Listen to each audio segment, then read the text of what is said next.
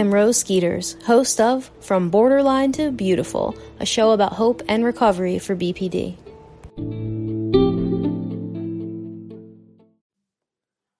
Hello, and welcome to another episode of From Borderline to Beautiful. So, today I want to do another episode about devaluation and idealization as it occurs in the lens of borderline personality disorder. So, first, I just want to define idealization. So, idealization is a psychological or a mental process where you can attribute really positive or overly positive qualities to another person. It's like holding them up on a pedestal, and exaggerating their positive qualities. Idealization serves a purpose. It reduces anxiety because it protects the person from having emotional conflicts that might emerge in a relationship. So, as you know, in the BPD brain, people are all either all good or all bad, right? So the reason that the BPD brain will sort of create this um, black and white thought pattern about others is because they go back and forth between being independent and being completely dependent.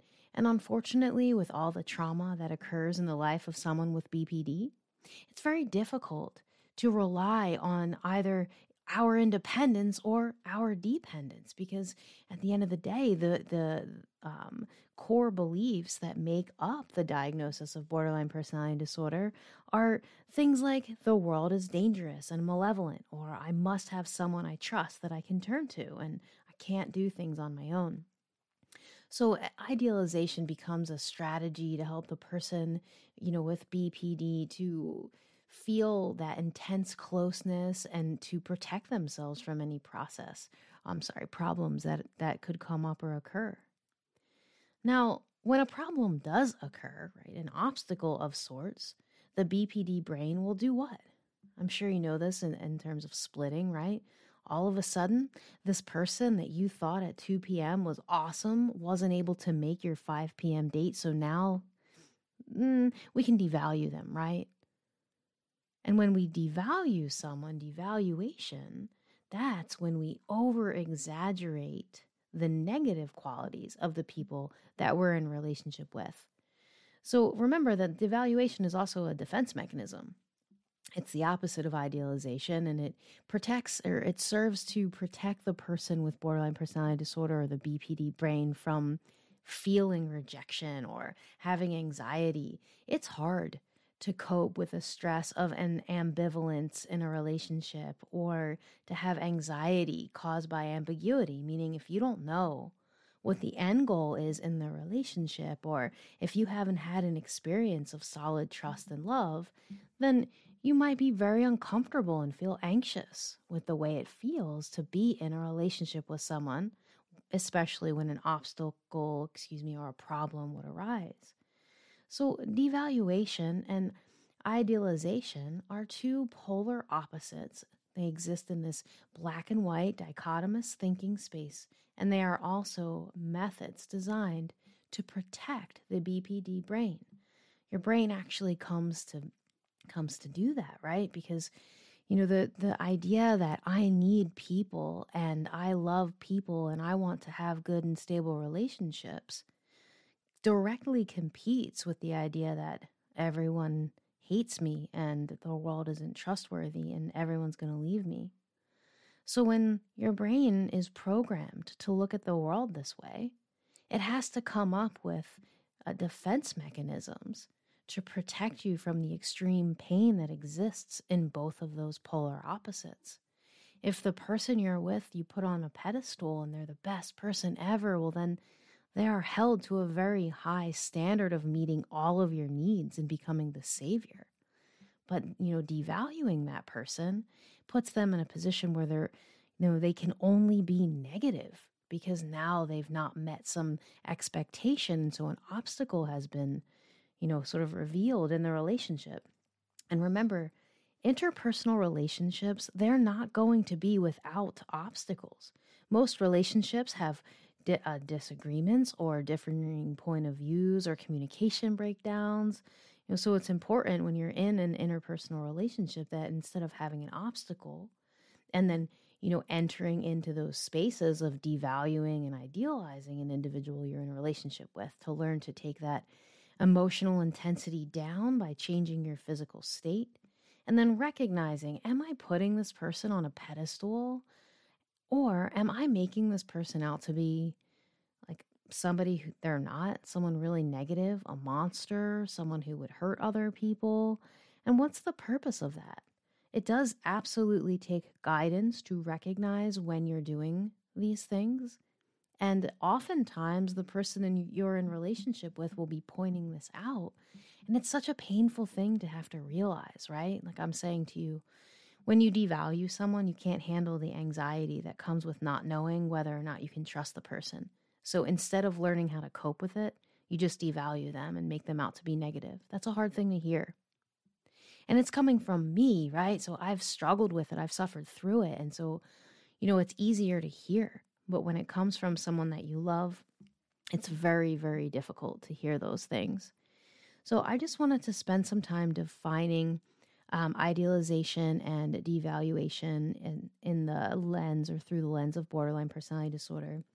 And I just want to shift gears a little bit and sort of talk about the role of childhood trauma and growing up in an invalidating social environment, whether you perceive the environment to have been invalidating if you're the person that raised the individual with BPD isn't relevant here because people with, you know, borderline personality disorder are highly sensitive individuals born with, you know, um, let's say difficult temperaments or hyperbolic temperaments. And so if in their per- perception their needs are not met, and it's an invalidating social environment, that perception is what we really need to be thinking about, right? Because that's the perception that we need to speak to, the perception of the BPD brain.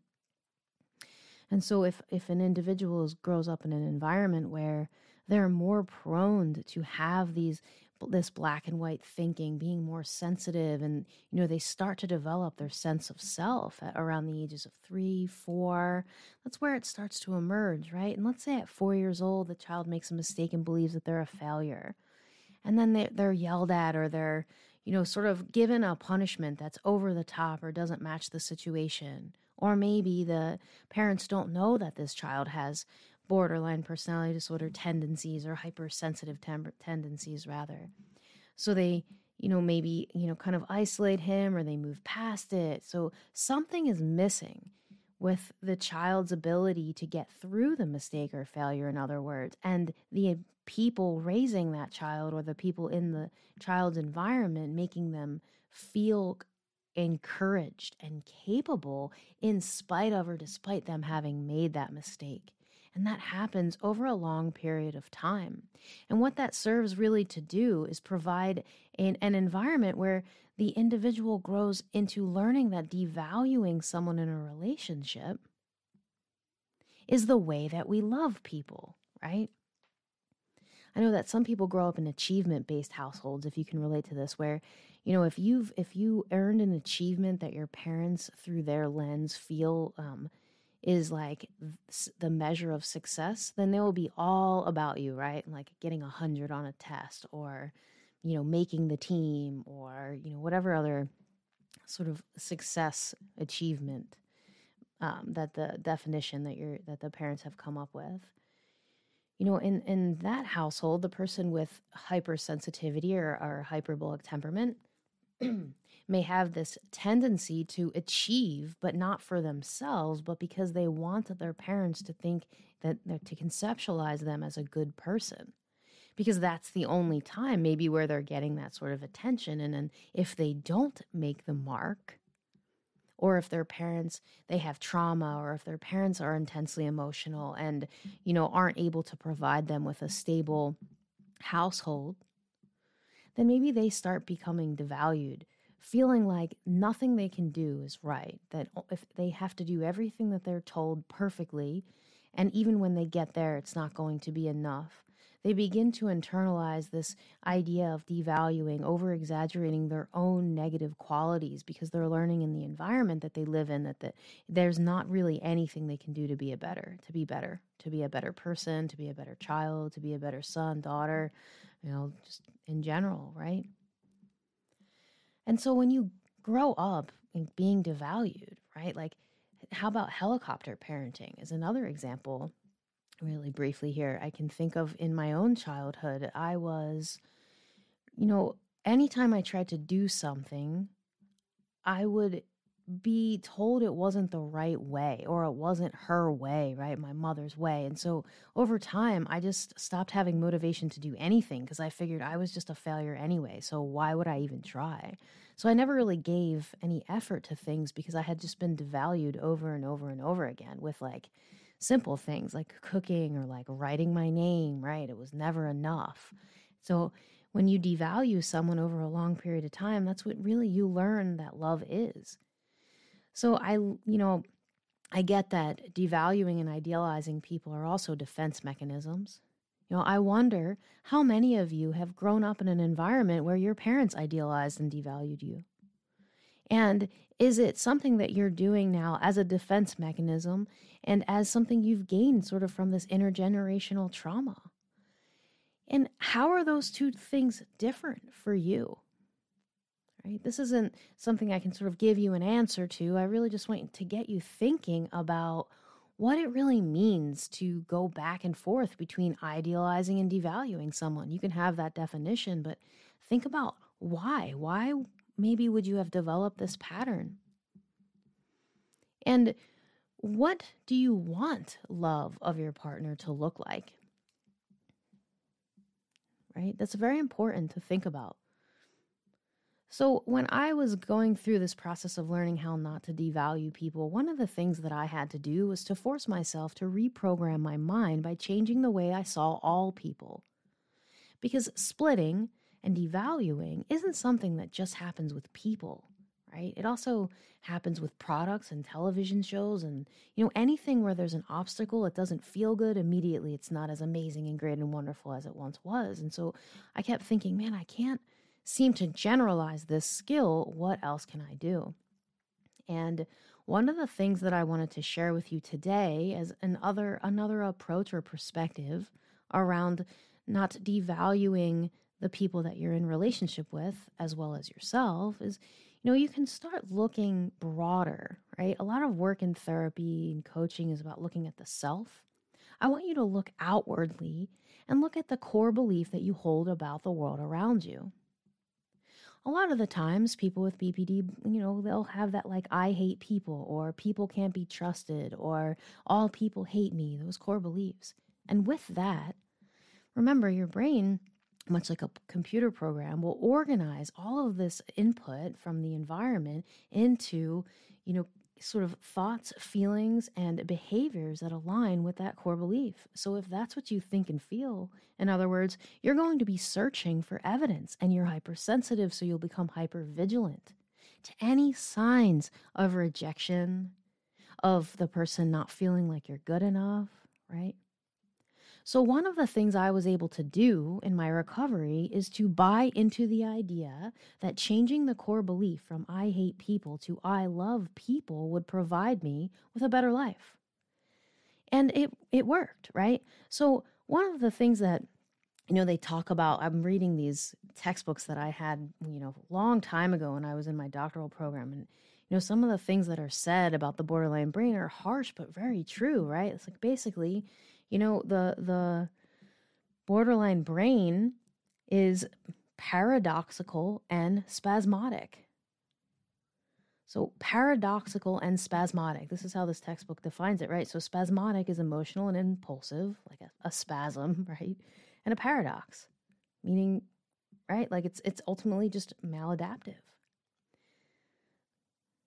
right it says, having failed to develop a clear and stable sense of personal values and identity, persons with a borderline personality style are easily drawn into principles and activities of people to whom they turn for protection and validation.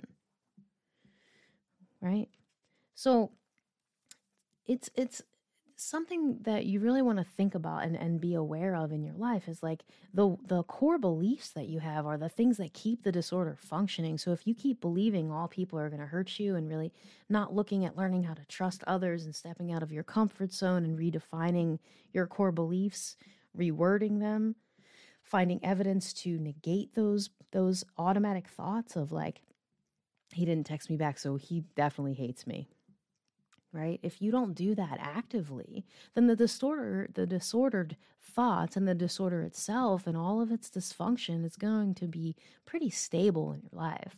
You might chip away at some aspects of it but it's still going to really haunt you as as a chaotic way of living because you know at any moment in time you know the brain that believes that all people hurt you all people leave and the world can't be trusted you know at any moment in time even on a good day is going to quickly flip that switch because your brain is designed to protect you right also you know think about this if you want people not to leave you don't you have to act in such a way where they wouldn't and so that was something that I really like puzzled myself with. I thought, man, you're so worried about being left, but yet you do all these things.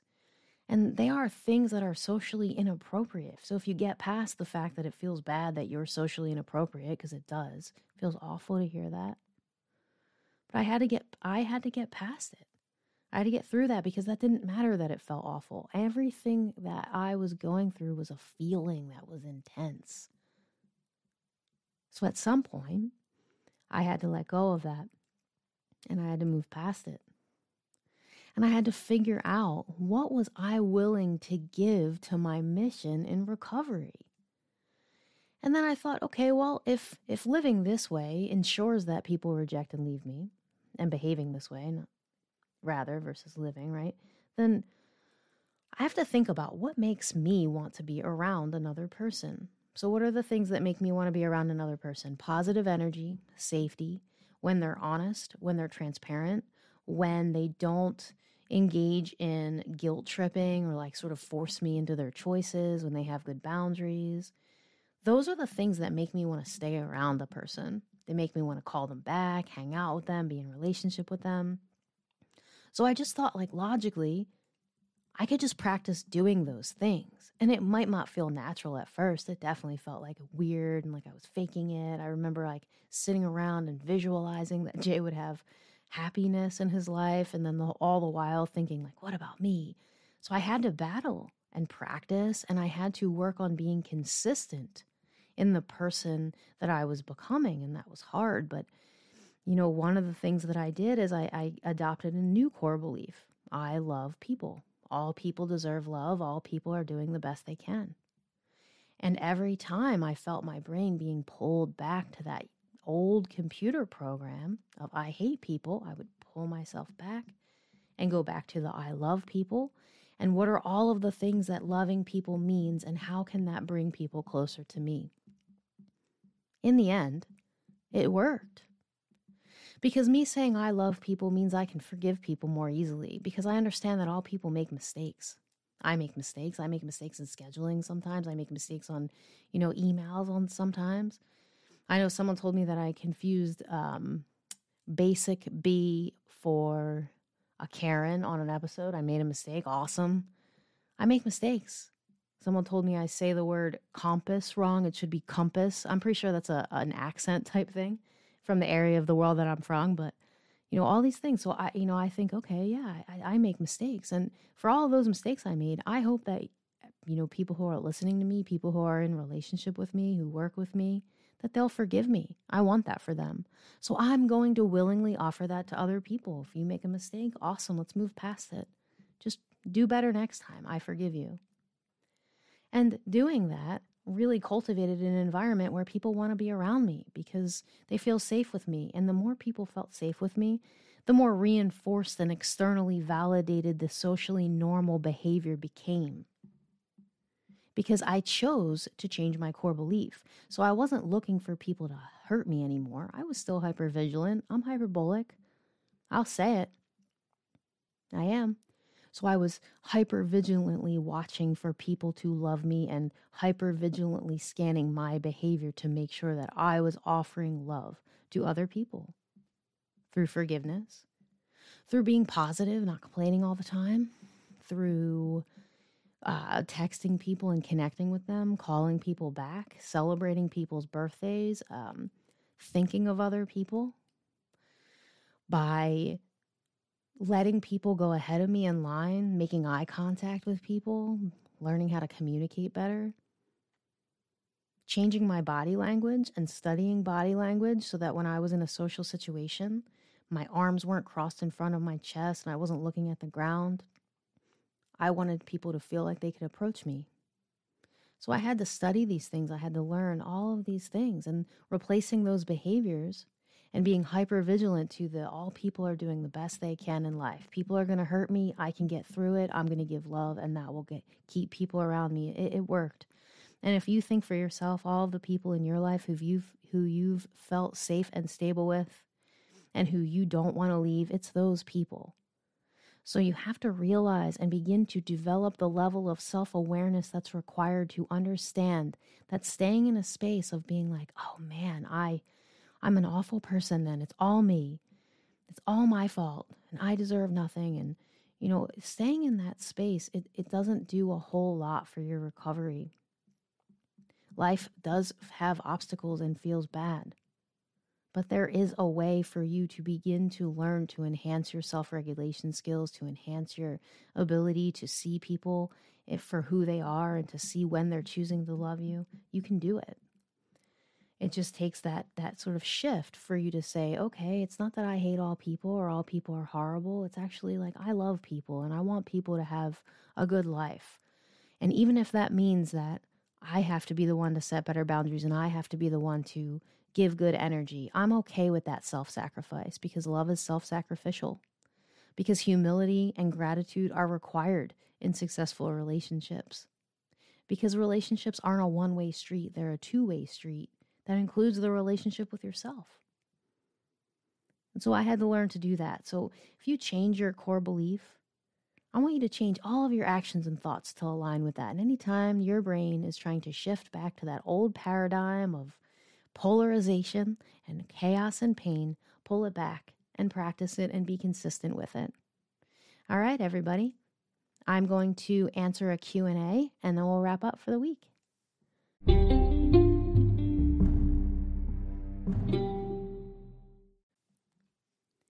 Okay, so one of the most common questions I'm asked is actually by the individual in recovery from BPD the people that are in relationships with them are often worried for their well being. And as they try to climb the recovery ladder, things can get icky and difficult because the person that they're in relationship with, you know, hasn't always done the work that's required to grow with the, their partner or loved one with BPD. And when that occurs, you know, they end up only honoring the BPD brain limitations instead of honoring the person, honoring and encouraging the person's capabilities and it can be frustrating.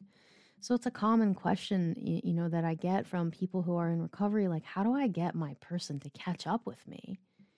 And you know, it's important to understand that you know and for the your partner, your loved one, everyone has to really be under this realization that when you're trying something you are brand new at, I mean, look at our episode today. It's brand new for you to think, I love all people. All people are doing the best they can. And I'm just going to act in such a way that will bring people close to me. Like, that's brand new. It's going to feel weird, fake. It's hard, heavy. And, and that goes for anything that you've never been able to do before. So you're going to be bad at it at first. And the people who love you, they have to grow too because they need to pay attention to all of the things you're doing to try and then they have to be willing to have patience and to offer you a lot of space to make attempts. That's something huge that Jay provided me with. He provided me with attempts. When you get to a new rung, you have to figure out who you are, and it's hard. It's really unforgiving because the people around you, they're already in their own stories and they assume that they are already in yours, which is true, but you know, people assume that you were already on that rung and that you've been there a long time. So that makes it hard, right? Because you've just climbed there and you're going to make mistakes. But your partner's like, oh, yeah, you should be there. You should have been there. So once you're not get, eh, you know, once you make a mistake or you slip up, the partner has to be willing to, to you know, look for the trying and to really see it. And even, you know, I know I say, you know, you don't get rewards for normal behavior. That's true. But if your partner is trying to do this with you and they're in it with you, they could also turn to you and acknowledge your effort. Right? Because we always, in relationships, we always want to honor the person's capability and not peg them or limit them into their limitation. I don't know how many times I've heard someone say, like, I, they keep blaming my BPD, but it's not that and I, you know, listen to both sides and you go through the process of figuring out whether or not that, you know, the story that the person with BPD has created is from an emotion or whether it's based in truth. And, you know, oftentimes as the person grows, it is based in truth. It's actually the, the loved one who's stuck and saying, Ooh, that's BPD, or you're limited, or you can't do that, or, you know, they've set very rigid boundaries that they're not willing to even budge on even as the person grows. So then you have a situation where this person with bpd is trying so hard to just separate from the diagnosis. Climbing that ladder doing brave and courageous things that are foreign to them. They're, they're learning how to live in the world of a person who's likely either neurodivergent in a different way or neurotypical right? not hyperbolic let's say and you know that's that's a big deal. You know for anyone to have to to walk this path is a big deal you know so i would think that the gift that you can give back to your partner or your loved one is you know do your own work to let go of the resentment. I know how many times i've heard from partners like i don't have resentment. I don't know how you wouldn't have resentment. I just don't understand how you wouldn't have resentment because the individual with bpd is is idealizing and devaluing you is you know, sometimes pulling you into the narratives when they have that break in reality during those emotionally intense episodes. All of that, it does, it does, you know, lead for most to resentment or at least the need for someone to help talk them through it. Right? It's important. Another question that I wanted to kind of touch upon that fits in this category is is about teenagers or very young adults who have a diagnosis of borderline personality disorder for younger teens who have BPD, let's say like 13, 14, 15, you know, all through if they're still in the home and they're not in school, or if they had to leave school and they're in the home, you know, it's it's important to understand that the thing that that person needs is a stable relationship. They don't need, you know, a lot of they don't they might need a residential treatment program. I don't want to put my foot in my mouth here, okay? I'm saying after they've become emotionally stable and not engaging in suicidal ideation, of course, right? Then they need a, an adult in their life to provide a stable relationship with good boundaries and unconditional love and to teach them that relationships aren't polarized and how to regulate their emotion. It's a lot of work. But, you know, I've had a lot of people reach out wanting me to help with their teenagers or their you know the young adults that they have in their home. And you know it's it's this is something that they need you to do. So the answer to whether or not we work with teens is we work with parents who are you know wanting to be the corrective relationship for their teen. I will talk with a teen, with a parent, but working exclusively with a teenager and as being an outsider when the family isn't involved, it goes back to that first question, right? How are you going to know what your teen is sharing in therapy. Like, think about 13, 14 years old. Four years ago, your child was 10. Okay. So, like, it's important to understand that there's something there that, that they need that you can give them because you're with them every day, day in and day out. And you giving it to them means there was there's someone who didn't give up on them. So something to think about is like, you know, what can you do and are you willing and what are you willing to give up? If your mission is to help your child recover and have a good life. And those are really difficult questions. Um, but I wanted to put that out there. So remember, if anyone wants to schedule with me, can go right to our website at skeetersstrength.com and you can click on my scheduling calendar. Jay is available at J A Y at skeetersstrength.com. You can send him over an email to schedule with him. And he will be having a men's group. And keep sending emails if you're interested in another group. I'm going to have another one coming up here in a few months. So I'll see you next week for another episode of From Borderline to Beautiful.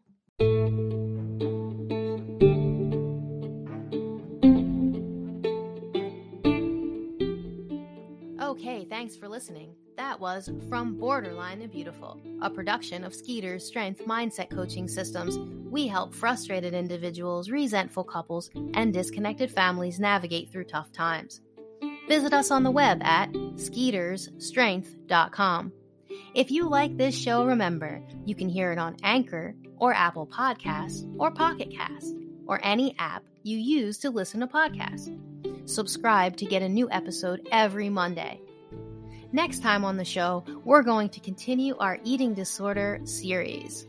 If you want to get in touch, you can leave me a voice message. Some of you had some comments and questions from last episode, so let's hear them. I'd love to hear whatever questions you have too. Just download that Anchor mobile app, search for From Borderline to Beautiful, and tap the message button to send me a voice message. So, if you like this podcast, not only can you download that Anchor app, but you can help us get this message out to so many more people. Head over to Apple and offer us that five star rating and let me know what you're thinking about some of our material. The more stars and higher rating we get, the more people will have access to From Borderline to Beautiful hope and help for individuals with BPD.